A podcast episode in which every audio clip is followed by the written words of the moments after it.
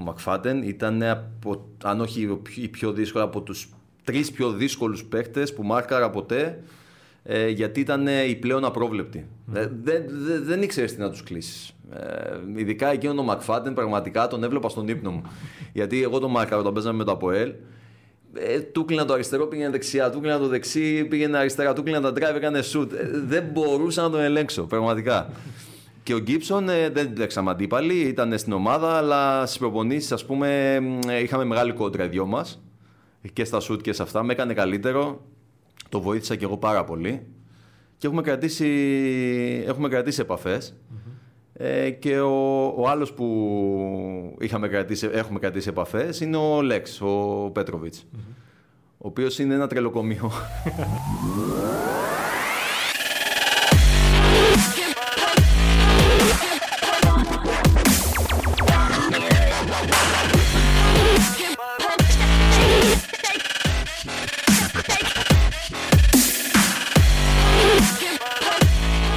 Αντρέα, καλησπέρα. Σε καλωσορίζω στο νέο επεισόδιο εδώ των podcast της Ομοσπονδίας. Έχουμε αρκετά να πούμε. Θα τα πάρουμε τα πράγματα ένα-ένα, ξεκινώντας από αυτή τη ε, σεζόν. Μια σεζόν η οποία σε βρίσκει ταμπλούχο. Έτσι. Ε, νομίζω ότι ε, θα μας πεις εσύ, θα περιγράψεις εσύ. Ε, δεν ξέρω αν το περιμένατε από την αρχή της χρονιάς ότι θα φτάνατε στο τέλος της σεζόν και θα είχατε κατακτήσει και τα δύο τρόπια. Καλησπέρα και από μένα. Ευχαριστώ πάρα πολύ για την πρόσκληση. Ε, εντάξει, είναι μια ερώτηση που μου την κάνουν πολύ συχνά. Ε, όταν ξεκινήσαμε τη χρονιά, σαφώς είμαστε η ΑΕΚ και έχουμε στόχο και τα δύο τρόπαια. Ε, δεν ξεκινήσαμε σαν φαβόρη φυσικά. Ε, αλλά είχαμε, είχαμε την ενέργεια νομίζω και τη θέληση να επιστρέψουμε στα τρόπια γιατί αν εξαιρέσουμε τη χρονιά που ήταν κουτσί και ουσιαστικά μας άφησε με μια πικρία. Ε, την προηγούμενη χρονιά δεν πήραμε κανέναν τίτλο, οπότε ουσιαστικά είχαμε δύο χρόνια να γευτούμε μια επιτυχία. Ε, πιστεύαμε πάρα πολύ στον εαυτό μας, ίσως ήμασταν οι μόνοι που πιστεύαμε, γιατί κακά τα ψέματα στο μπασκετικό κοινό της Κύπρου ε, κυριαρχούσε το γεγονός ότι ο Κεραυνός είναι το φαβορή, είναι η πιο ολοκληρωμένη ομάδα, είχε και την επιτυχία με το, με το Champions League και ήταν πολύ δύσκολο να τους ανταγωνιστούμε πεισμώσαμε πάρα πολύ. Ε, ξεκινήσαμε πολύ καλά σε έναν ε, τελικό που, του κυπέλου που ουσιαστικά εκεί είναι 50-50 με όποιον παίξεις γιατί είναι ένα παιχνίδι. Και από εκεί και πέρα νομίζω πήραμε πάρα πολύ μεγάλη ψυχολογία για τη συνέχεια. Είδαμε ότι ναι, μπορούμε να το κάνουμε. Και νομίζω στο τέλος ε, δικαιωθήκαμε γιατί ε, χωρίς να παρεξηγηθώ με τα παιδιά του κεραυνού εννοείται, ε, αλλά πιστεύω ότι το αξίζαμε. Το αξίζαμε πάρα πολύ φέτος. Ε, μιλώντας ε, για τον τελικό του κυπέλου και μιλώντας και με τον προπονητή σας, τον Νικόλα τον Παπαδόπουλο, σε μια πρόσφατη συνέντευξη, μας είπε ότι εκεί ήταν το κλειδί ε, για να πιστείτε σε όλη η ομάδα. Εντάξει, σίγουρα κάποιοι πιο παλιοι το πιστεύατε ήδη. Αλλά ίσως οι ξένοι, ίσως οι πιο νεαροί, να, σε εκείνο το παιχνίδι να πιστήκαν ότι όντως μπορούμε να φτάσουμε στην κατάκτηση του τίτλου. Ε, έχει απόλυτο δίκιο γιατί εκτός από τους πιο έμπειρους, ε, οι υπόλοιποι, τουλάχιστον οι ξένοι, που στην πλειοψηφία τους ήταν με ένα χρόνο στην Ευρώπη, δύο χρόνια στην Ευρώπη, δεν ξέρανε το μέγεθος της ομάδας που ήταν, την ΑΕΚ. Βλέπαν ότι ο κεραυνός είχε παίξει Champions League, ε, ε, μας είχε δυσκολέψει πάρα πολύ, μας είχε κερδίσει μέσα στο Στρόβολο, δυσκολευτήκαμε πολύ στο πρώτο παιχνίδι να το κερδίσουμε. Και ήταν λίγο, ε, όχι πεσμένη ψυχολογία, αλλά ε, ήμασταν το νούμερο 2. Μετά την νίκη και τη σχετικά εύκολη νίκη στον τελικό του κυπέλου και τα, ε, νομίζω όλοι πλέον στην ομάδα είχαν πιστέψει ότι μπορούμε να κάνουμε το βήμα παραπάνω. Εγώ θα προσθέσω λίγο και το, το, το, χρονικό διάστημα εκείνο που κάνετε τις δύο συνεχόμενες ήττε από ΕΘΑ και Ομόνια στο πρωτάθλημα, τότε που είχατε βέβαια δύο ξένους ναι. ε, λόγω της, του τραυματισμού του, του Χάρης. Ε, εκεί νομίζω ότι ε, κάπου ε, πιστεύαν όλοι ότι δεν θα είσαστε, δεν θα φτάσετε μέχρι τέλους. Παρ' όλα αυτά το γυρίσατε αυτό. Εντάξει, ήταν μια κακή στιγμή και με τον τραυματισμό του Χάρης. Ε, το παιδί ευτυχώς είναι πολύ καλά. Ανάρρωσε πλήρως. Ε, έγινε ακριβώς το ζέσταμα του παιχνιδιού με την ομόνια. Οπότε εκείνο το παιχνίδι είναι σαν να το χάσαμε από το, την αρχή. Ήτανε, κοπήκαν τα πόδια μας όταν βλέπεις ένα συμπέχτη σου την ώρα του ζεστάματος να παθαίνει αυτό το πράγμα. Μπήκαμε με ψυχολογία λίγο πεσμένη. Η Ομόνη ήταν πολύ καλή ομάδα γενικά στο πρωτάθλημα και μας δυσκόλεψε σε όλα τα παιχνίδια. Κατάφερε πήρε την νίκη. Μετά πήγαμε να παίξουμε με την ΕΘΑ ε, και πάλι ήμασταν ακόμα επηρεασμένοι από τον τραυματισμό εκείνον. Αλλά ήταν μια κακή, ήταν μια κοιλιά που κάναμε, η οποία την ξεπεράσαμε σχετικά γρήγορα και επανήλθαμε στο στόχο μας. Αυτό, αυτό είναι το πιο σημαντικό, ότι ναι. επανήλθατε πολύ γρήγορα στο σημείο που έπρεπε να, να είσαστε. Τη δική σου τη σεζόν πώς την κρίνεις φέτος, Ήσουν πάλι από τους καλύτερους, αν, αν όχι ο καλύτερος Κύπριος καλαδοσφαιριστή της χρονιάς. Ε, πολύ πόντι, πολλά τρίποντα. Έκανες και το ρεκόρ σου φέτος με τα 10 τρίποντα σε ένα παιχνίδι. Ε, πώς τη βλέπεις τη χρονιά; Ε, νομίζω, κοίταξε, καμία χρονιά για μένα δεν θα είναι ικανοποιητική αν εγώ είμαι πρώτος σκόρερ ε, και δεν πάρω κάποιον τίτλο. Ε, αυτό που έχω πει από την αρχή της χρονιάς είναι ότι προτιμώ να έχω λίγους πόντους και να πάρω τους τίτλους παρά να είμαι ο πρώτος σκόρερ και ειδικά στην ηλικία που είμαι που δεν έχω και να κερδίσω και τίποτα από αυτό, από προσωπικές επιτυχίες δηλαδή και να μην πάρω κάποιον τίτλο. Ε, για μένα η χρονιά συνδυάστηκε με πάρα πολύ μεγάλη επιτυχία ε, γιατί πήραμε τον τίτλο και του πρωταθλητή και του κυπελούχου και συνδυάστηκε και με πολύ καλή χρονιά δική μου. Ε, μπορώ να τη συγκρίνω με τη χρονιά που πήραμε και τα τρία τρόπαια με την ΑΕΚ που πάλι είχα πολύ καλή χρονιά. Βέβαια με πέντε ξένους και ε, έναν πιο μικρό ρόλο στην ομάδα, αλλά ικανοποιητικό. Ε, και νομίζω ήταν μια άκρος επιτυχημένη χρονιά και σε προσωπικό επίπεδο και σε ομαδικο Ε, ήταν η χρονιά η φετινή, η οποία πολύ σωστά επίσης έμειναν ότι φέτος νομίζω ότι ο, ο, η κατάκτηση του τίτλου δίνει λίγο περισσότερη αξία από το γεγονός ότι ήταν λιγότεροι ξένοι, περισσότερα οι Κύπροι. Οπότε νομίζω ότι αυτό δίνει παραπάνω αξία στην φετινή επιτυχία. Σίγουρα, σίγουρα δίνει παραπάνω αξία. Ε, είναι γεγονός ότι όταν είχαμε τους πέντε ξένους καλός ή κακός πρωταγωνιστές ήταν οι ξένοι. ναι, μεν, αλλά εγώ πιστεύω ότι πάντα στο, στους τελικούς ε, τα βαριά χαρτιά είναι οι Κύπροι. Σε όλες τις ομάδες. Είτε στον Κεραυνό, είτε στο Αποέλ, είτε στο, στην Άγκη, είτε σε οποιοδήποτε είναι στον τελικό. Ε, από εκεί πέρα φέτος είχαμε μια ευκαιρία με τους τρεις ξένους να το δείξουμε και έμπρακτα ότι οι πρωταγωνιστές είναι οι Κύπροι ε, και πρέπει να στηρίξουμε τους Κύπριους καλοδοσφαιριστές. Και νομίζω ότι το πείραμα των τριών ξένων που είχαμε φέτος ήταν άκρος επιτυχημένο γιατί βγήκαν και πολλά παιδιά μπροστά και από άλλες ομάδες. Και πιο μικρή ηλικία, όχι μόνο οι μίση, οι βετεράνοι. Εντάξει, θα συζητήσουμε για, ναι. για αυτό περισσότερο εκτενέστερα πιο μετά. Ε, αυτό που θέλω να, να, να πεις στον κόσμο έτσι, για να, να, να μάθει για αυτό τον τρόπο, που σίγουρα σε έχουν ρωτήσει πάρα πολλές φορές. Είσαι στα 37 χρόνια, 37 χρονών πλέον, στα 38. Στα 38. Ε, ε, Πώς καταφέρνεις και διατηρήσεις αυτή τη φόρμα σαν πριν 10 χρόνια, πριν 15 χρόνια, γιατί είσαι στο ίδιο επίπεδο; Ναι, με έχουν ρωτήσει πολλές φορές και με έχουν ρωτήσει και σε ακαδημίες για τα μικρά παιδιά. Και το πρώτο πράγμα και το ίσως και το μοναδικό που τους λέω ότι είναι πολύ σημαντικό είναι να, να κάνουν, αφού κάνουν το μπάσκετ ε, σαν ε, χόμπι στην αρχή, γιατί δεν μπορείς να πεις ότι κάνουν επαγγελματικά, το θέμα είναι να το αγαπάνε. Αν το αγαπάνε, θα μπορέσουν να δουλέψουν ε, πολύ πιο εύκολα στο να βελτιωθούν ε, και να υπάρξουν μέλη μιας ομάδας. Επειδή όταν έχεις αγάπη για αυτό που κάνεις, σου βγαίνει πολύ πιο εύκολα σε όποια ηλικία για είσαι. Αν εγώ ήμουν απλά ένας δημόσιος υπάλληλος στον χώρο του μπάσκετ, καταλαβαίνεις τι εννοώ, ε, νομίζω ότι απλά θα περνούσαν οι μέρες, δεν θα έκανα προπονήσεις όπως κάνω, ε, δεν θα είχα προσωπικούς στόχους. Και το πιο σημαντικό είναι αυτό, να έχεις προσωπικούς στόχους σε όποια ηλικία για να εισαι Ε, γιατί όταν έχεις προσωπικούς στόχους, νομίζω έχεις και το κίνητρο για να δουλεψει Ε, είτε 18 είσαι είτε 38. Μάλιστα. Αυτό είναι πολύ, πολύ σημαντικό που αναφέρεις. Ε, εσύ τους στόχους που βάζεις στον εαυτό σου, γιατί φαντάζομαι ότι κάθε φορά βάζεις έναν στόχο και προσπαθείς να τον πετύχει για να τον ξεπεράσεις. Mm-hmm. Ποιος είναι αυτός ο στόχος, ε, Ο στόχος αυτός είναι να μπορώ να είμαι ανταγωνιστικός ε, σε κάθε παιχνίδι, σε κάθε προπόνηση. Ε, και είπα ότι εγώ θα σταματήσω την ημέρα που θα καταλάβω ότι δεν με παίρνουν τα πόδια μου. Ότι δεν μπορώ να αγωνιστώ άλλο ότι θα είμαι σε μια ομάδα διακοσμητικό στοιχείο. Εκεί νομίζω θα καταλάβω ότι δεν πάει άλλο και εκεί θα σταματήσω. Ε, όσο ακόμα μπορώ και στέκομαι ικανοποιητικά και μπορώ να προσφέρω τις υπηρεσίες μου ε, στο βαθμό που θέλει ο προπονητής, ε, νομίζω ότι θα συνεχίσω μέχρι να αντέξω.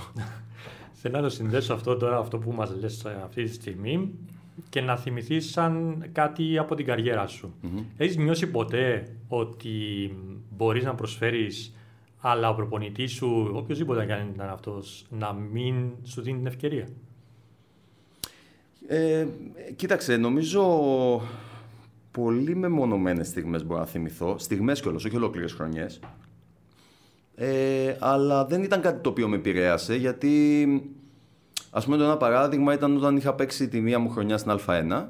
η οποία ήμουν επιλογή του προπονητή, του Στέργιου του Κουφού, αλλά ήξερα και πού πήγαινα. Ήξερα ότι έχουμε ε, πέντε ξένους, έξι τότε, ε, μια ομάδα η οποία μπήκε, μπήκαμε στα play-off, μπήκαμε στην τετράδα. Ήξερα που πήγαινα, δεν είχα πολύ μεγάλο χρόνο συμμετοχής.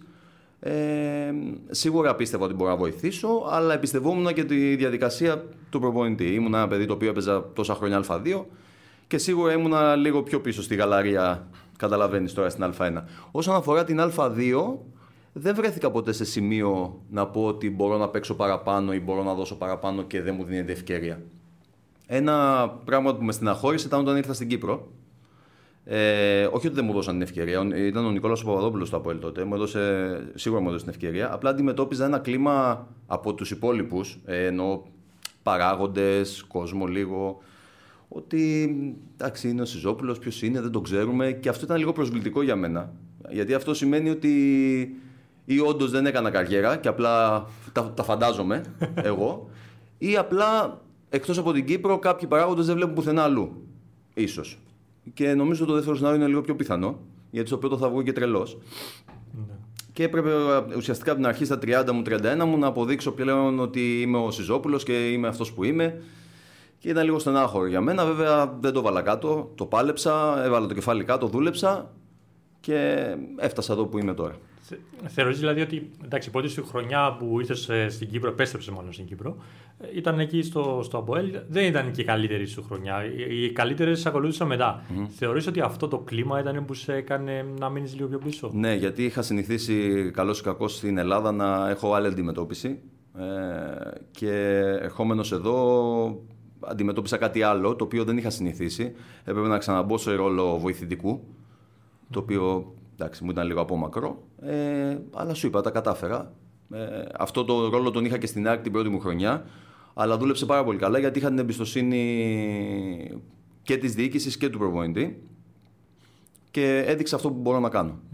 Εντάξει, είναι σημαντικό για έναν παίκτη και γενικότερα για μια ομάδα να έχει μια σταθερή διοίκηση η οποία πιστεύει στους παίκτες που έχει στην ομάδα και ε, τους αφήνει να δουλέψουν με καθαρό μυαλό, με ό,τι συνεπάγεται αυτό. Από το οικονομικό μέχρι και το, το ότι χρειάζεστε να το έχετε στις προπονήσεις σας και γενικά διαθέσιμο για να προχωρήσετε. Ακριβώς. Εγώ όταν, ε, όταν έκλεισα στην ΑΕΚ ε, και είδα λίγο τις καταστάσεις, ε, λίγο παραξενεύτηκα γιατί, ξέρεις, όταν παίζεις 10 χρόνια στην Ελλάδα, συνήθως χάνεις λεφτά, καθυστερούν, τα γνωρίζεις καλύτερα από μένα.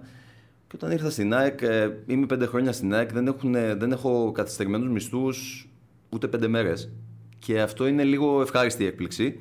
Είναι ένα γεγονός το οποίο κάνει τον αθλητή να σκέφτεται μόνο τον πασχετικό. Δεν έχει τίποτα άλλο στο μυαλό του. Ε, όταν σου παρέχουν τα πάντα, ε, είναι πάρα πολύ εύκολο μετά να συγκεντρωθείς στη δουλειά σου. Ε, και είναι το πιο σημαντικό. Και έχω δει ότι πάρα πολλές ομάδες στην Κύπρο πλέον έχουν στρώσει και έχουν γίνει πολύ νοικοκυρεμένες mm-hmm. και βοηθάνε στο να κάνεις focus μόνο στο μπασκετικό κομμάτι και είναι πάρα πολύ ευχάριστο αυτό. Mm-hmm. Και ίσως και να είναι ένας από τους λόγους που σταδιακά βλέπουμε να βελτιώνεται και ο, ο εγχώριος παίκτης, ο κύπριος ο παικτη mm-hmm. ε, να παίρνει πλέον τις ευκαιρίες με τη μείωση του ξένου για να έρθουμε σιγά σιγά και σε αυτό το κομμάτι. Η οποία ε, μείωση ξένων ήταν κάτι που επιζητούσαμε αρκετό καιρό, αρκετά χρόνια και τελικά ίσως να σταθήκαμε και λίγο τυχεροί με, την, με στην ατυχία μας με την πανδημία και βοήθησε στο να δούμε μείωση ξένων. Έτσι ακριβώς. Ε, Εμείς είχαμε κάνει σαν σύνδεσμος τότε, μια, όταν ήταν ακόμα στους πέντε, ε, πριν δύο χρόνια, είχαμε κάνει μια εισήγηση να πάει σταδιακά στους τέσσερις για να μπορέσουμε να δούμε πώς θα λειτουργήσει όλο αυτό. Ε, βέβαια έγινε αυτό με την πανδημία και μας, ε, ζητήσ, μας ζητήσανε. Μας είπαν οι πρόεδροι παραπάνω ότι θέλουν τους τρεις. Εντάξει, στα σύνδεσμους δεν μπορούμε να πούμε όχι σε κάτι τέτοιο. Είναι κάτι που μας ε, συμφέρει εννοώ. Άσχετο αν, είχαμε, αν ήμασταν έτοιμοι 100%, δεν ήμασταν έτοιμοι 100%, αλλά όπως σου είπα, έγινε το πείραμα, αποδείχθηκε ε, ότι πέτυχε ε, και πρέπει να δώσουμε λίγο χρόνο παραπάνω ώστε να εξελιχθεί ακόμα περισσότερο. Επειδή ακούω από πολύ κόσμο για το επίπεδο, ε, και είναι κρίμα να το ακούω αυτό, ε, για το επίπεδο της καλαθόσφαιρας και ότι έχει πέσει από τότε που πήγαν οι τρεις ξένοι. Εγώ, έχω, εγώ είδα το πιο ανταγωνιστικό πρωτάθλημα τα τελευταία χρόνια. Ε, Εμείς χάσαμε σχεδόν από όλες τις ομάδες και πήγαμε το double. Σχεδόν από όλες. Είδαμε ομάδες ε, που μέχρι τελευταία στιγμή παλεύανε για την τετράδα, ε, μέχρι τελευταία στιγμή μπήκαν στην εξάδα. Ε, για ένα-δύο παιχνίδια, ας πούμε, η Πάφος δεν μπήκε.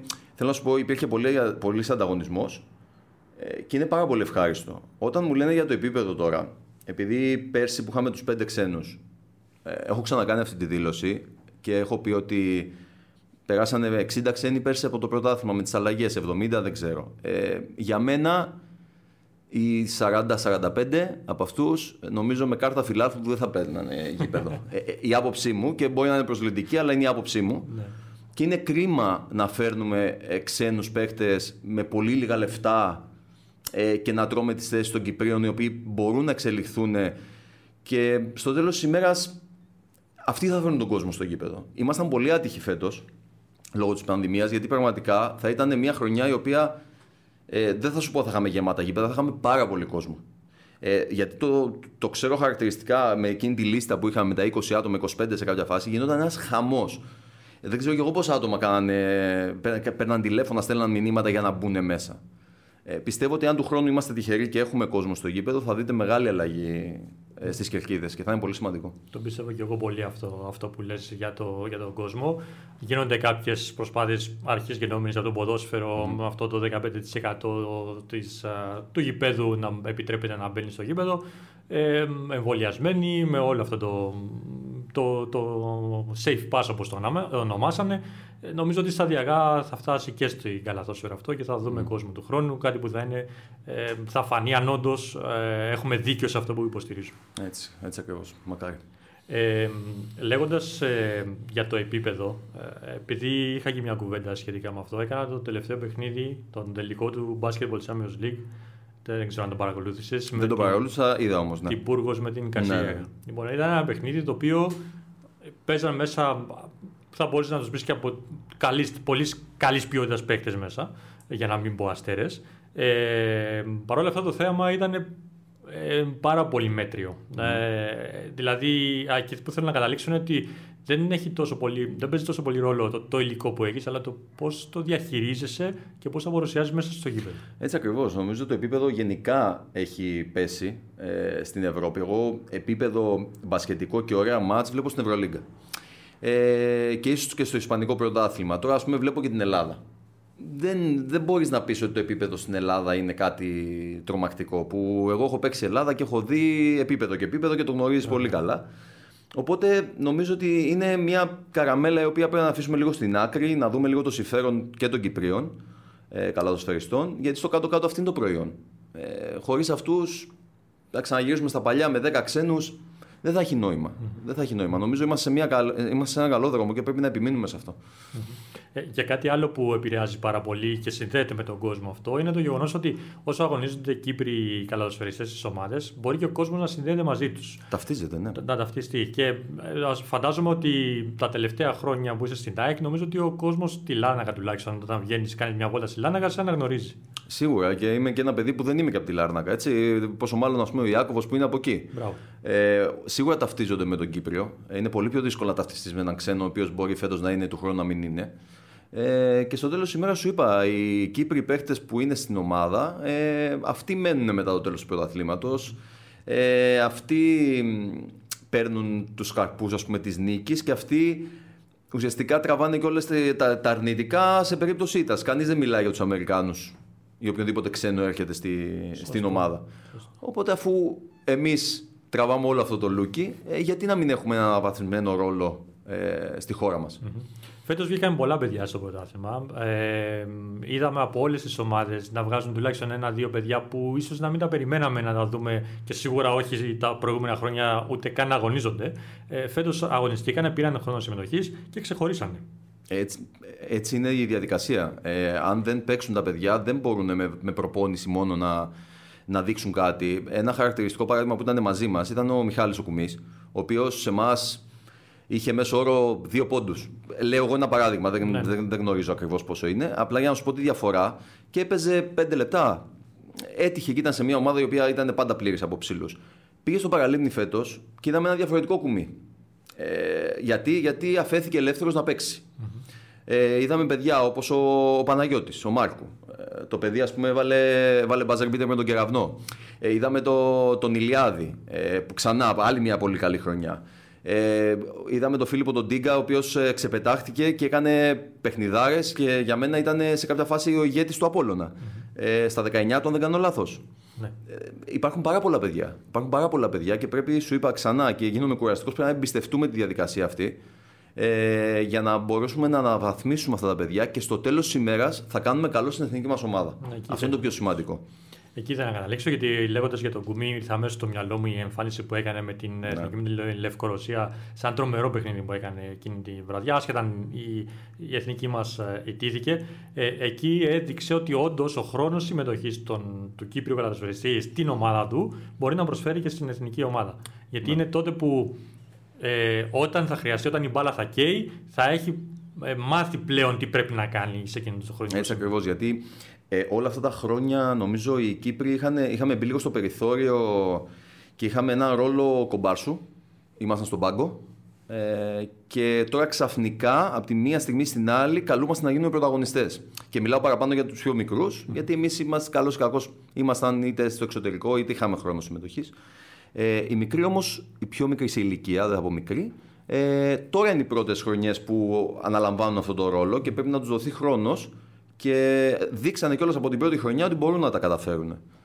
Ε, και επιτέλους πρέπει να καταλάβουμε ότι στην εθνική ομάδα δεν γίνεται να πηγαίνουμε για να πάρουμε χρόνο συμμετοχής. Mm. Πρέπει να τον έχουμε ήδη το χρόνο συμμετοχής και να πάμε να, ουσιαστικά να το χρησιμοποιήσουμε υπέρ μας για να φέρουμε νίκες στη, στη χώρα μας. Ακριβώς, ακριβώς. Και, και λέγοντας και αυτό και να το συνδέσω και με την ΑΕΚ, θυμάμαι τον Μπάζερ Μπίτερ, το οποίο για μένα ήταν αυτό που σας έδωσε εν τέλει τον τίτλο του Γιάννη, του Γιάννη του Γιανναρά, mm. στο, μέσα στο στρόγγυλο στο τελευταίο παιχνίδι, στο τέλος του τρίτου δεκαλέτου, εκεί που με εκείνο το τρίποντο άλλαξε όλη η ψυχολογία και των δύο ομάδων. Γιατί ανέβηκε σαν ψυχολογία και ταυτόχρονα ε, άρχισαν να νιώθουν ότι θα το χάσουν από την άλλη πλευρά. Έτσι ακριβώς. Ήταν πολύ σημαντικό τρίποντο εκείνο. Ε, ήταν 100% τρίποντο ψυχολογίας. Ε, μειώσαμε στον ένα πόντο, θυμάμαι εκείνη τη στιγμή.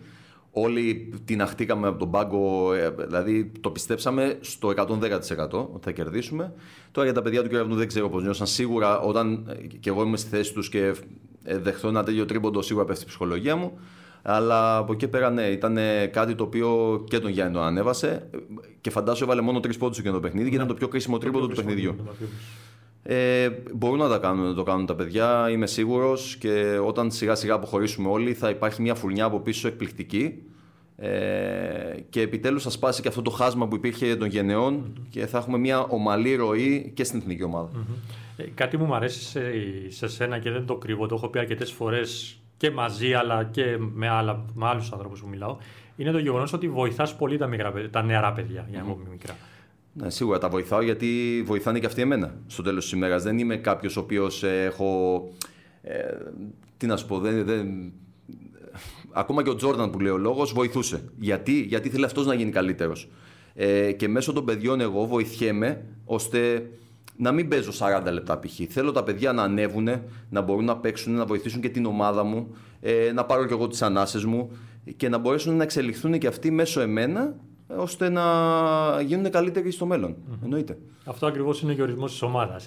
Γι' αυτό είναι οι ομάδες ε, να βοηθάει ο ένας τον άλλον και να μπορείτε όλοι μαζί να φτάσετε στην επίτευξη του, του στόχου. Ε, κάτι άλλο που θέλω να, να, να συζητήσουμε είναι ότι ε, Φέτος είχατε μια πολύ καλή χρονιά, φτάσατε στο, στο Double, δεν παίξατε στην Ευρώπη. Βλέπατε τον Κεραυνό, ο οποίος έκανε την πρόκληση, τη μεγαλύτερη πρόκληση στα τελευταία χρόνια στην ιστορία, στο, στο του Basketball Champions League.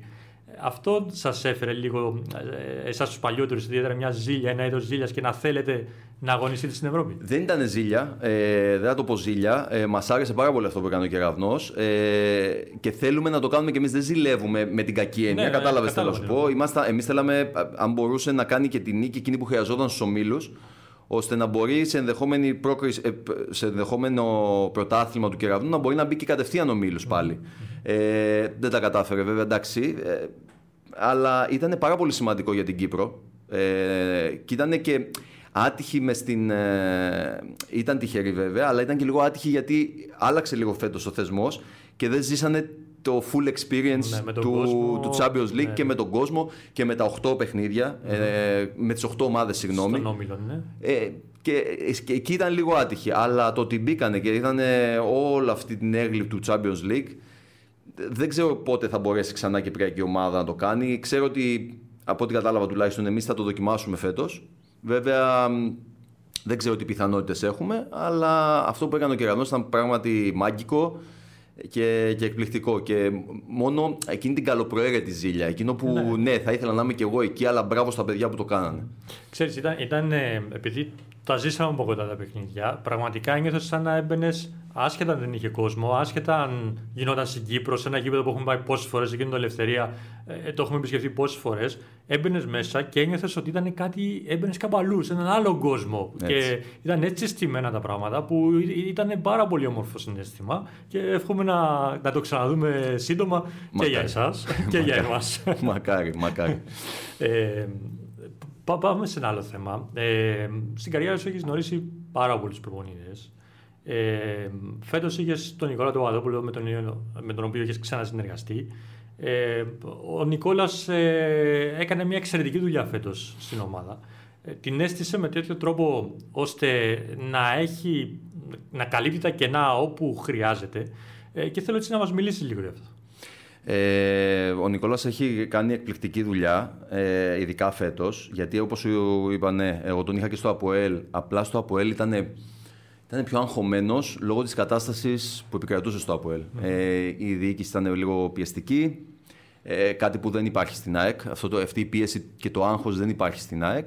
Και μπορεί ο καθένας, ακόμα και ο παίχτης και ο προπονητής, να δουλέψουν με την ησυχία τους, να κάνουν αυτό που θέλουν να κάνουν και να το βγάλουν στο γήπεδο όπως πρέπει.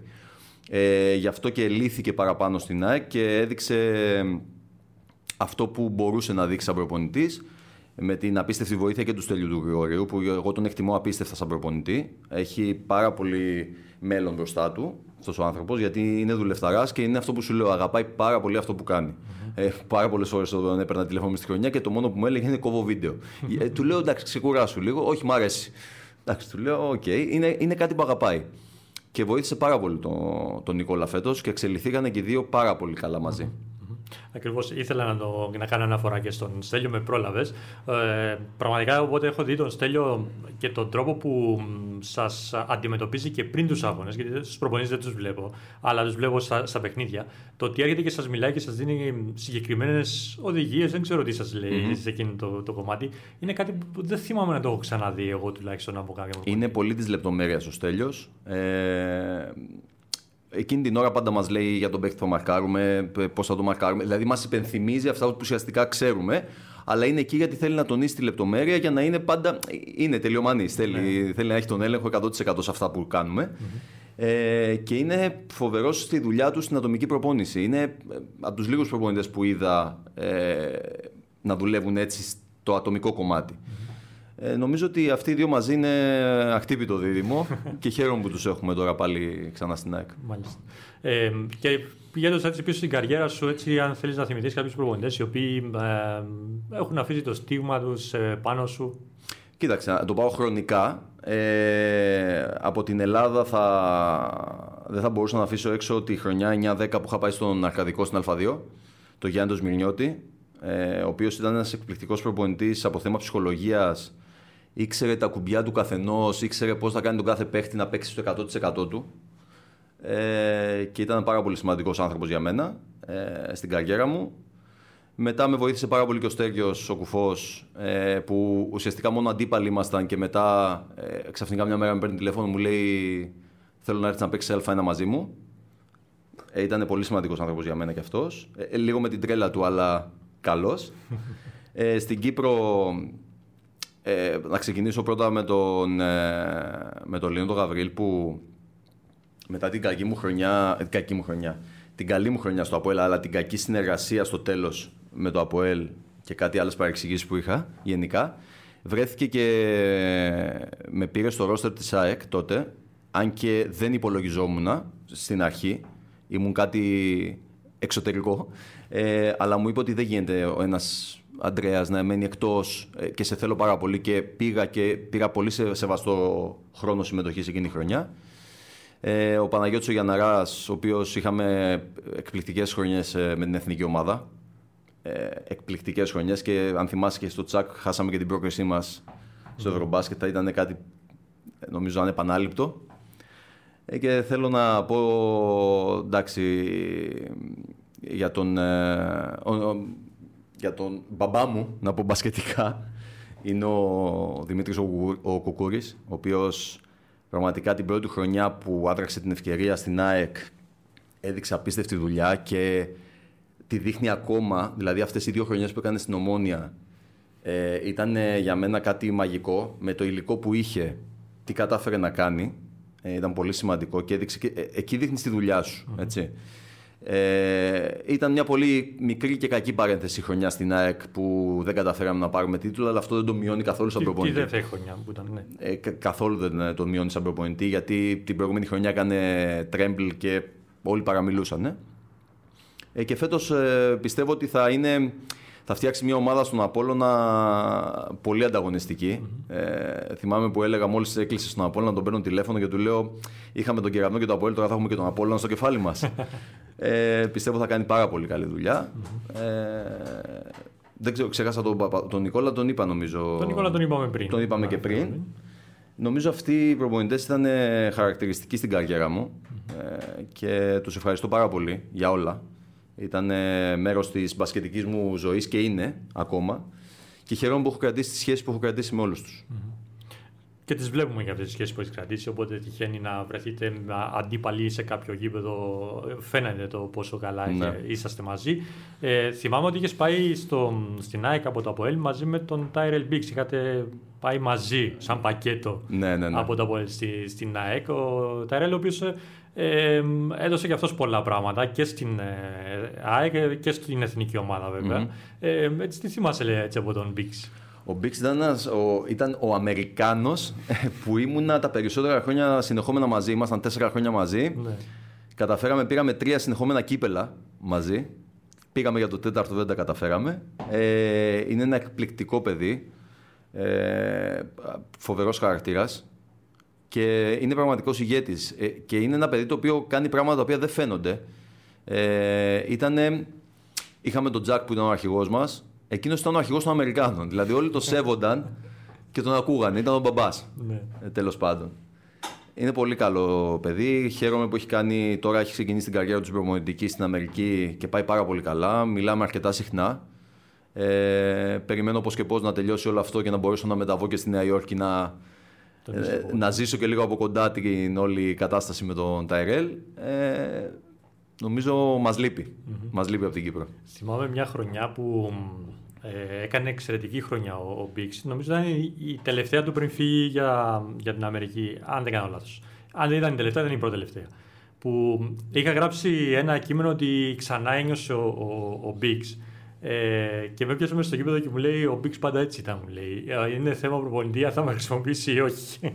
ήταν ήταν τρομερός ε, σε αυτό το κομμάτι. Είναι πολύ επικοινωνιακός ο Τάιρελ. Είναι, για μένα είναι Κύπριος. είναι καθαρά Κύπριος και, και στο τι κάνει. Δηλαδή, τον έπαιρνα Σαββατοκύριακα τηλέφωνο και μου έλεγε Κάνω σούβλα. του λέω: Δεν μπορώ να το πιστέψω. Ναι, μου λέει: Κάνω σούβλα και βάζω και μπάρμπεκι από πάνω. Αν του λέω εντάξει. Είναι πολύ καλός, πολύ καλός. Ε, άλλοι παίκτες έτσι που σου έχουν κρατήσει, που σου έχουν μείνει, έχεις κρατήσει έτσι επαφές πολλές ε, Ένας που έχω κρατήσει επαφές είναι ο Γκίψον. Ο Σέιν είχαμε δεθεί απίστευτα όταν ήμασταν. Τρομερός σουτέρ ο Γκίψον. Ε, ήταν, δεν ποτέ το σουτ. Ήταν από αυτός και ο, και ο Θάτ, ο Μακφάτεν, ήταν από, αν όχι οι πιο δύσκολοι, από τους τρεις πιο δύσκολους παίκτες που μάρκαρα ποτέ. Ε, γιατί ήταν οι πλέον απρόβλεπτοι. Mm. Δεν, δεν, δεν ήξερες τι να τους κλείσεις. Ε, ειδικά εκείνο τον Μακφάτεν, πραγματικά τον έβλεπα στον ύπνο μου. Γιατί εγώ τον Μάρκαρα όταν παίζαμε με το Αποέλ, ε, του κλείνα το αριστερό, πήγαινε δεξιά, του κλείνα το δεξί, πήγαινε αριστερά, του κλείνα τα drive, έκανε shoot. Ε, δεν μπορούσα να τον ελέγξω, πραγματικά. Και ο Γκίψον ε, δεν λέξαμε αντίπαλοι, ήταν στην ομάδα, αλλά στις προπονήσεις, ας πούμε, ε, είχαμε μεγάλη κόντρα οι δυο μας. Και στα shoot και σε αυτά. Με έκανε καλύτερο. Το βοήθησα και εγώ πάρα πολύ. Και έχουμε κρατήσει, έχουμε κρατήσει επαφές. Ε, και ο, ο άλλος που είχαμε κρατήσει, έχουμε κρατήσει επαφές είναι ο Λέξ, ο πετροβιτς Ο οποίος είναι ένα τρελοκομείο. Δεν υπάρχει το παιδί. Είναι αυτό που λέμε εδώ στην Κύπρο του φρενοκομείου. Ε, πολύ καλό παιδί κι αυτός. Ε, μας έλειψε το τελευταίο χρόνο που δεν μπόρεσε να παίξει ναι. Ε, λόγω τραυματισμού, αλλά του εύχομαι τα καλυτερα ε, από όταν, όταν είπες για τον, ε, για τον uh, Gibson και τον τρόπο που, που παίζει, το, θυμάμαι πάντα είχε αυτό το σούτ, είχε, το, ο τρόπος που σούταρε είναι τόσο γρήγορος που νομίζω ότι πολύ δύσκολα μπορούσε κάποιος να το μαρκάρει. Του είχα πει ότι είχε το πιο άσχημο σούτ που έχω δει στην καριέρα μου. Μου λέει γιατί, γιατί πάει ευθεία, πάει ευθεία, πάει ευθεία. δεν έχει καθόλου καμπύλ το, το σούτ σου του λέω. Ενώ σε αντίθεση με αυτό που έλεγα στο Lex, ε, του Πέτροβιτς, ας πούμε, φίλε του λέω πραγματικά, ακόμα και άμα κάνεις airball, έχεις το πιο όμορφο σουτ που έχω δει ποτέ. Ε, ήταν δύο άκρως αντίθετα πράγματα. Απλά ναι, αυτό που έκανε ο Γκίψον ήταν ε, ανεξήγητο. Δεν μπορείς να, να σουτάρεις με μηδενική καμπύλη και να έχεις τέτοια ποσοστά. Είναι ήταν, κάτι εξωπραγματικό.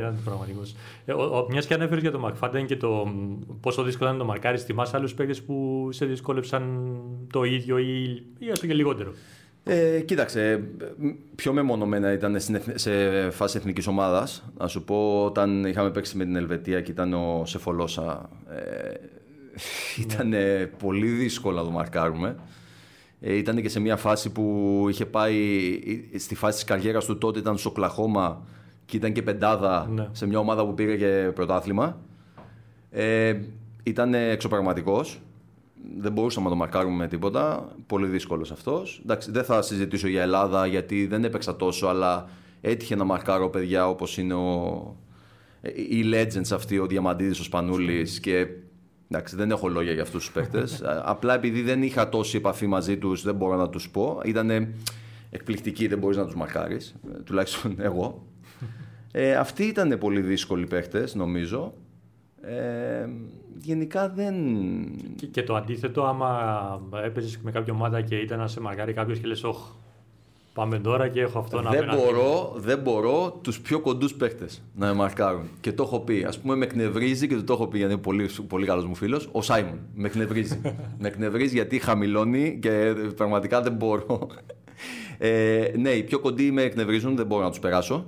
Ε, οπότε αναγκαστικά θα σουτάρω. Όχι ότι κάνω και τίποτα άλλο τα τελευταία πέντε χρόνια. Ναι. ε, οι ομάδες που με παίξανε φέτος και ουσιαστικά έμεινα σε πολύ χαμηλό σκορ, με παίξανε τυφλή άμυνα. Ε, θυμάμαι μου βγάλε το λάδι ο Ραφαήλ. Ε, ήταν πάνω μου 35 λεπτά, δεν κοιτούσε πουθενά αλλού. Του λέω: Σε παρακαλώ, φύγε, του λέω. Ε, σε κάποια φάση του λέω: Έχω κορονοϊό, φύγε, του λέω. Φύγε από πάνω μου. Ε, μόνο, μόνο έτσι νομίζω ήταν επειδή δεν είμαι και παίκτης που έχω την μπάλα στα χέρια μου, θέλω να βγω από κάποια screen ή οτιδήποτε. Ήταν πιο εύκολο να με μαρκάρουν off-ball, όπως λέμε. Και έτσι μόνο με δυσκολεύαν ουσιαστικά με την άμυνα τους. Ναι. Ε, Α έρθουμε και στο κομμάτι της εθνικής. Είπαμε κάποια πράγματα βέβαια έτσι, γενικότερα, να τα συγκεκριμενοποιήσουμε λίγο. Ε, η εθνική ομάδα η οποία έχει κάνει μια μεγάλη ανανέωση τα τελευταία χρόνια. Είπαμε για την τελευταία νίκη που, που έκανε, μάλλον την πρώτη νίκη μετά από τρία χρόνια με την ε, Αλβανία. Έτσι, πώς τη βλέπεις εσύ την ε, εθνική ομάδα και το μέλλον της; Ε, έχει μέλλον η εθνική ομάδα. Ε, έχει πολλά παιδιά και που έρχονται από πίσω αλλά που είναι και στην εθνική ομάδα ε, και ακόμα είμαστε στη φάση παντρέματος των πιο έμπειρων με τους πιο άπειρους εντός εισαγωγικών. Ε, νομίζω σιγά σιγά η ομάδα γιατί όταν έγινε η ανανέωση είχα πει ότι αυτή η ομάδα θέλει μια πενταετία περίοδο χάριτος για να μπορέσουμε να δούμε σωστά αποτελέσματα. Δεν μπορούμε από τη μία στιγμή στην άλλη να φεύγουν 3, 4, 5 πρωτοκλασάτι σου έμπειροι παίχτες και να περιμένεις να αντικατασταθούν πλήρως. Πρέπει να υπάρχει μια διαδικασία ε, ώστε τα παιδιά αυτά να δεθούν μεταξύ τους ε, και να βγάλουν αυτό που πραγματικά μπορούν. Και πιστεύω εγώ σε 2-3 χρόνια αυτή η ομάδα θα είναι σε ένα άλλο Ε, να πω κάτι, δεν ξέρω αν θα συμφωνήσεις ε, και δεν ξέρω αν θα παρεξηγηθώ κιόλας, αλλά νομίζω ότι πλέον ο προπονητής μας, ο Λίνσο Γαβρίλ, έχει πολύ περισσότερο η δεξαμενή παιχτών να αντλήσει παίχτε από ό,τι είχε πριν από μια εξαετία, εφταετία. Νομίζω οποιοδήποτε προπονητής ήταν τότε. Ναι, άμα το καλοσκεφτείς, ε, υπήρχε τότε ένα χάσμα εκείνη της δεκαετίας, η οποία οι ενδιάμεσοι παίχτε ήταν μετρημένοι στα δάχτυλα του νέου χεριού. Τώρα σιγά σιγά επειδή βγαίνουν και από κάτω, αποχωρούμε κι εμείς από την εθνική ομάδα. Σιγά σιγά το χάσμα κλείνει αυτό. Και υπάρχουν πολλοί παίχτε που έρχονται από κάτω και όντως η δεξαμενή μας είναι πιο γεμάτη αυτή τη στιγμή από ό,τι ήταν Γιατί υπάρχει και το κίνητρο, Αντώνη. Υπάρχει το κίνητρο ότι βλέπουν οι παίχτε πλέον στα 16 και 17 τους ότι έχει χώρο στις αντρικές ομάδες. Μπορώ να παίξω, μπορώ να πάρω χρόνο. Τρεις ξένοι και υπάρχει χώρος για μένα. Αν παραμέναμε στους 5, 6, 7, βλέπαμε πολλά παιδιά που σταματούσαν είτε απλά πηγαίνανε β' εθνική για να παίξουν έτσι, για το χόμπι τους. Ναι. Ε, Επίσης και κάτι άλλο είναι ότι το, το γεγονός ότι ο, το γεγονός ότι έχουν τον χρόνο πλέον στις ομάδες αυτοί οι καλαδοσφαιριστέ και θέλουν να μπουν στην εθνική ομάδα, θα πρέπει να το αποδείξουν. Έτσι, ότι θα πρέπει να δείξουν ότι όντως αξίζουν και να βρίσκονται στις ομάδες πρώτα απ' όλα, αλλά και ότι θέλουν και μια, ε, αξίζουν και μια θέση στην εθνική. Σαφώς. Σαφώς. Για μένα η εθνική ομάδα πρέπει πάντα όταν θα γίνεται η επιλογή της δωδεκάδας για το εκάστοτε παιχνίδι ή την εκάστοτε διοργάνωση, θα πρέπει για μένα να παίρνει τους 12, 14, 15 πόσο θα διαλέξει ο coach Λίνος που εκείνη τη στιγμή είναι οι καλύτεροι στο πρωτάθλημα. Για τις θέσεις τους mm εννοω Ε, έτσι πρέπει να γίνεται η επιλογή για μια εθνική ομάδα, για μένα. Ε, τώρα για να αποδείξουν, ναι, πρέπει να αποδείξουν, αλλά πώς θα αποδείξουν με τη συμμετοχή τους στις ομάδες τους. Είναι αυτό που λέμε. Δεν μπορούν να πηγαίνουν στην εθνική ομάδα για να παίρνουν χρόνο συμμετοχής. Πρέπει να τον έχουν ήδη. Μόλις το κάνουν αυτό και παίρνουν τον χρόνο συμμετοχής τους, θα αποδείξουν και στον coach ποιοι είναι οι πιο κατάλληλοι την εκάστοτε περίοδο να πάνε. Ναι, αυτό που θέλω να πω και θέλω να το συνδέσω λίγο και με την αρχική μας κουβέντα που κάναμε για τη μείωση των ξένων, είναι το γεγονός ότι. Το, το γεγονός μάλλον ότι μειώθηκαν οι ξένοι, άρα θα πάρει περισσότερο χρόνο ο Κύπρος κλάδο Δεν σημαίνει αυτόματα ότι εντάξει, έχω το χρόνο μου, άρα σταματώ να δουλεύω. Είναι το πιο. Όχι, όχι. Εννοείται. Αυτό θα είναι το πιο τραγικό λάθος που μπορούμε να κάνουμε, να εφησυχαστούμε ε, γιατί εκεί είναι που θα γυρίσει όλο boomerang και θα πούνε και δικαιολογημένα θα πούνε ότι δώσαμε χώρο, ε, σας δώσαμε την ευκαιρία, δεν την πήρατε, πάμε ξανά πίσω για να μπορέσουμε να έχουμε ένα ε, ζωτικό πρωτάθλημα πάλι και όχι ένα πρωτάθλημα δύο ταχυτήτων ή ένα πρωτάθλημα με βετεράνους στα 25 τους, mm-hmm. καταλαβαίνεις. Δεν είναι πολύ σημαντικό να συνεχίσουν τη δουλειά τους γιατί ε, είναι, πολύ, είναι πολύ όμορφο αυτό που βλέπουμε φέτος, γιατί όσους έχω ακούσει ότι έχουν κλείσει αυτή τη στιγμή σε ομάδες, έχουν όλοι ε, αυξημένα συμβόλαια από ό,τι είχαν πέρσι. Που είναι πάρα πολύ σημαντικό αυτό, γιατί δείχνει ότι οι ομάδες αρχίζουν και πιστεύονται παραπάνω τον κυπριο Ε, όταν έχουν αυτό το κίνητρο, νομίζω ότι όλοι πρέπει να δουλέψουν παραπάνω. Ναι, μα, ε, αυτό ακριβώς, ότι υπάρχει πλέον αυτό το κινητο ενώ πριν από μερικά χρόνια δεν υπήρχε. Ε, ένα αυτό, το, το οικονομικό εννοώ ένα αυτό. Δεύτερον, το γεγονός ότι πλέον υπάρχει χρόνος για να παλέψουν να τον πάρουν, ενώ παλιότερα δεν υπηρχε είναι τα δύο κομμάτια που μπορούν να βοηθήσουν γενικότερα τον Κύπρο Έτσι ακριβώς. Ε, Πες μας λίγο, ε, είπες νωρίτερα ότι δεν είχες ε, πάντα έχει ρόλο μάλλον σε, σε κάθε ομάδα. Ε, είχε τύχει σε μια-δύο ομάδες σου να μην ε, έχεις ρόλο ή να έχεις μικρότερο ρόλο. Ε, αυτό πώς το αντιμετώπιζες, Θέλω να, πω, να δώσεις μια συμβουλή σε έναν νεότερο που ε, βλέπει τον, τον εαυτό του να μην παίρνει πολύ χρόνο συμμετοχής, πώς να συνεχίσεις αυτό το κομμάτι, πώς να το δουλέψεις; Ε, κοίταξε, εξαρτάται σε ποια ηλικία θα το βιώσεις αυτό. Ε, εάν το βιώσεις στην ηλικία που το βίωσα εγώ στα 30 μου, όταν ήρθα στο ΑΠΟΕΛ, που έπρεπε να αποδείξω, ε, πήγαμε με οδηγό το ότι ξέρω ποιος είμαι, εγώ βασικό, ξέρω τι έχω κάνει, ξέρω την καριέρα μου ε, και ουσιαστικά θέλω απλά ε, να κερδίσω αυτό που μου αξιζει Ε, και επειδή το είχα, το είχα στο παρελθόν και ξέρω ότι μπορώ να το διεκδικήσω. Και πείσμωσα και το έκανα. Αν σου τύχει σε μια πιο μικρή ηλικία, ε, το μόνο που έχεις να κάνεις είναι απλά να σκύψεις το κεφάλι και να δουλέψεις. Ε, γιατί με το να να αντισταθείς σε μια διαδικασία και να πεις ε, Είμαι 19 χρονών και δεν με βάζει να παίξω. Ε, τα παροτάω και πάω σε άλλη ομάδα. Όχι. Θα πρέπει να δουλέψεις δύο φορές και τρεις φορές περισσότερο για να αποδείξεις σε εκείνη την ηλικία ότι ε, ο προπονητής σου κάνει λάθος. Και ότι κάνει λάθος που δεν σε βάζει. Ε, πρέπει να το έχεις σαν κίνητρο και σαν ε, ε θυμό ε, εντός εισαγωγικών, αλλά καλό θυμό μέσα σου για να αποδείξεις παραπάνω στον εαυτό σου σε εκείνη την ηλικία ποιος είσαι. Γιατί ακόμα δεν έχει κάνει κάτι κάποιο παιδί στα 18 του και ε, ακόμα ανακαλύπτει τις ε, δυνατότητές του. Ε, πρέπει απλά να σκύψει το κεφάλι και να δουλέψει, ε, να ακούει τις συμβουλές του προπονητή του. Ε, άσχετο αν δεν παίρνει τόσο χρόνο συμμετοχής, θα έρθει και αυτό. Είμαστε σε μια διαδικασία τώρα με τους τρεις ξένους που αναγκαστικά ε, ο καλός ο παίκτης, αυτός που δουλεύει, ε, θα, θα ανταμυφθεί. Ωραία, είναι πολύ σημαντικό αυτό που, αυτό που αναφέρεις. Ε, έχουμε δει περιπτώσεις και περιπτώσεις ε, να αντιμετωπίζονται εντελώς διαφορετικά. Δηλαδή, μπορεί κάποιος ε, να σηκωθεί να φύγει από την ομάδα ή είχαμε πολλές περιπτώσεις τότε το διάστημα που είχαμε τους πολλούς ξένους να τα παρατούν το μπάσκετ. Και αυτό ήταν το, το πιο δυσάρεστο από όλα, από όλα τα, τα σενάρια. Αυτό ήταν το πιο δυσάρεστο. Σίγουρα είναι το πιο δυσάρεστο. Ε, το να φύγει από μια ομάδα μπορεί να μην είναι τόσο κακό, γιατί θα πάει σε κάποια άλλη και μπορεί να παίξει. Το να τα σταματήσει όμως είναι, είναι τραγικό για μένα, γιατί ε, χάνονται πάρα πολλοί παίχτε έτσι. Έχουν χαθεί και ταλέντα έτσι. Ε, και τα ξέρω πολύ καλά. Ε, γιατί ε, ίσως δεν είχαν την ε, ψυχική δύναμη να προσπαθήσουν για κάτι περισσότερο. Και εντάξει, ίσως είναι ένα γεγονός το οποίο το βλέπω και εγώ επειδή είμαι και πατέρας τώρα. Ε, οι νεότερες γενιές ε, ίσως είναι λίγο πιο μαλακές από ό,τι ήμασταν εμείς. Εμάς απλά μας πετάγανε σε ένα ανοιχτό γήπεδο ε, πηγαίνετε, σκοτωθείτε, κάντε, γδάρτε τα πόδια σας, δεν μας νοιάζει. Τώρα εγώ έχω το, το γιο μου 7 χρονών να κάνει το κλειστό με τα παπουτσάκια του, με το παρκέτ του, με το ένα του, με το άλλο. Φταίμε και εμείς λίγο ε, ναι. σε αυτό, αλλά ε, πρέπει να, ε, να γαλουχηθούν έτσι ώστε να, να είναι έτοιμοι για οποιαδήποτε αναποδιά μπορεί να τους κάτσει στον μπάσκετ. Γιατί είμαι 20 χρόνια στον χώρο, τον επαγγελματικό. Πραγματικά, ό,τι γίνεται στον χώρο του μπάσκετ σε, σε, πώς να το πω, σε κάτι που σε επηρεάζει αρνητικά, είναι μια μικρογραφία του έξω κόσμου, της ζωής. Και πρέπει να μάθεις να το διαχειρίζεσαι, καλός ή κακο Νομίζω αυτή είναι η άποψή μου γι' αυτό. Πολύ σωστά. Μιας και το αναφέρεις αυτό με τα ανοιχτά, εντάξει, έχω μια ιστορία την οποία μπορεί να την έχω ξαναπεί. Θυμάμαι ότι όταν ήμουν εγώ στο Πετυχό, στη, στην Κόρινθο, στον περίανδρο Κορίνθου, μας είχαν πάρει στην Ερμιόνη να παίξουμε με την τοπική ομάδα. Ε, συγγνώμη, στο Άστρος. Mm. Τον πήγα στο Άστρος.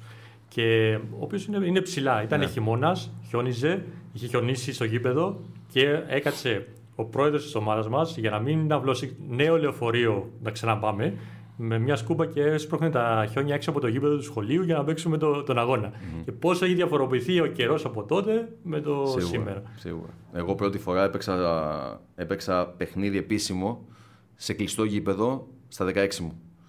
Ε, να εξε... Αν εξαιρέσω το γεγονός ότι ήρθα Κύπρος στα 15 μου και παίξαμε με τον κεραυνό και παίζαμε σε κλειστά τότε. Ναι, ναι. Ε, επειδή ήμουν στον Έσπερο Καλυθέα στην Αθήνα, το πρώτο μου παιχνίδι θυμάμαι ήταν στο... σε κλειστό γήπεδο. Γιατί, γιατί παίξαμε με τον Παναθηναϊκό. και έπρεπε τον Παναθηναϊκό να το φιλοξενήσουμε σε ένα κλειστό γήπεδο. Καταλαβαίνεις. Αλλιώς τίποτα. Μας πετούσαν στο... στο ανοιχτό και ό,τι πάθετε. Ακριβώς, ακριβώς. Ε, άντε, μιας και φτάνουμε προς το τέλος, να σου κάνω για μια ακόμα προσωπική ερώτηση. Ε, Εντάξει, δεν φαντάζομαι ότι σκέφτεσαι πολύ άμεσα το να αποχωρήσεις από την ενεργοδράση όπως μας είπες στην αρχή, αλλά φαντάζομαι ότι το έχεις κάπου στα πλάνα σου στα επόμενα χρόνια, ξέρω, πενταετία, δεκαετία, δεν ξέρω πότε είναι. Ε, η προπονητική θα ήταν κάτι που θα σε ενδιαφέρει. Κοίταξε, να σου πω μια πολύ πολύ ε, σύντομη ιστορία. Ε, το πώς κατέληξα να μην ασχοληθώ με την προπονητική. ε, Κοίταξε, ε, είχα στο μυαλό μου η αλήθεια είναι για, για ακαδημίες σε κάποια στιγμή. Ε, απλά το, η αλήθεια είναι ότι δεν έχω σκεφτεί ακόμα πότε θα σταματήσω. Ε, δεν μπαίνω στη διαδικασία και όσο ο μάνατζερ μου, η γυναίκα μου, ε, δεν με αφήνει να το κάνω, εγώ την ακούω. γιατί πραγματικά μου έχει σταθεί όλα τα χρόνια, είναι η πραγματική μάνατζερ στη ζωή μου ε, στο μπάσκετ και γενικά. Αλλά ναι, δεν έχω σκεφτεί ακόμα το πότε και τρομάζω λίγο και δεν θέλω. Το έχω βάλει πολύ πίσω στο μυαλό μου. Okay. Αλλά σε κάποια φάση θα έρθει, Αντώνη. Ναι. Ε, εντάξει, έχω σκεφτεί για ακαδημίες, να σου πω την αλήθεια, αλλά σαν υπεύθυνος παραπάνω, όχι στο να κάνω κάτι σε προπονητική. Αλλά η μεγάλη απόφαση που πήρα πριν ε, δύο χρόνια, δεν ξέρω αν είναι εφικτή βέβαια, είναι όταν πήγαμε ευρωπαϊκό ταξίδι ε, με τη Τσμόκη στο Μίνσκ. Είμαστε, ήταν σημαντικό παιχνίδι και είμαστε μέσα στο λεωφορείο ε, περιμένουμε στο ξενοδοχείο να κατέβουν όλοι να μπούμε για να φύγουμε για το παιχνίδι. Και έτσι όπως είμαστε όλοι αγχωμένοι, ε, βλέπω βγαίνει, ξεπροβάλλει από την πόρτα ο Αλέξης, ο Δημητρίου, ο μάνατζερ μας, ναι. με το φραπεδάκι στο χέρι, κουστούμάκι. Χαλαρά. Χαλαρά. Ανεβαίνει πάνω, τι κάνετε παιδιά, χαμογελαστός και λέω αυτή είναι η δουλειά. Τελείωσε. Θα γίνω team, team manager. team manager. Μόνο γι' αυτό. Αλλά σε ομάδα θα παίζει Ευρώπη. Για να κάνει και το ταξίδι. Για να κάνω και το ταξιδάκι μου, έτσι, έτσι ακριβώ. Πολύ ωραία. Λοιπόν, ε, δεν έχω κάτι άλλο. Δεν ξέρω αν ξεχάσαμε κάτι, αφήσαμε κάτι πίσω. Θε κάτι να προσθέσει. Νομίζω όχι. Ευχαρίστησα και όλου του ανθρώπου. Εντάξει, θέλω να ευχαριστήσω και πάρα πολύ την οικογένεια Λευκαρίτη και την ε, διοίκηση φυσικά τη ΣΑΚ γιατί αυτά τα πέντε χρόνια μου έχουν σταθεί μέσα και έξω από το γήπεδο όσο κανένα άλλο. Είναι πραγματικά ε, η τρίτη μου οικογένεια θα το πω γιατί η πρώτη με γέννησε, η δεύτερη είναι με τη γυναίκα μου και το παιδί μου και είναι η τρίτη μου οικογένεια, πραγματικά. Ε, και τους ευχαριστώ πάρα πολύ. Έχω κάνει μόνο φίλους ε, στην ΑΕΚ και έναν αδερφό, τον Ιάκωβο. ε, και πάρα πολύ θέλω να ευχαριστήσω τη γυναίκα μου που έχει σταθεί όλα αυτά τα χρόνια ε, με απίστευτη υπομονή. Ε, όταν είσαι αθλητής ενός επίπεδου με ταξίδια με αυτά, ε, νομίζω η γυναίκα σου είναι ηρωίδα. Έχει χάσει πολλά ταξίδια, έχει, έχουμε χάσει το μήνα του μέλητο, δεν έχουμε κάνει μήνα του μέλητο. Σκοπεύουμε να τον κάνουμε σε κάποια στιγμή, στο άμεσο μέλλον και την ευχαριστώ για όλα. Όταν θα γίνεις τη manager. Θα Όταν θα γίνω τη manager, θα την παίρνω μαζί μου, θα είναι όρος στο συμβόλαιό μου λοιπόν. να έρχεται μαζί μου. Ωραία, σας ευχαριστώ πάρα πολύ. Εγώ ευχαριστώ.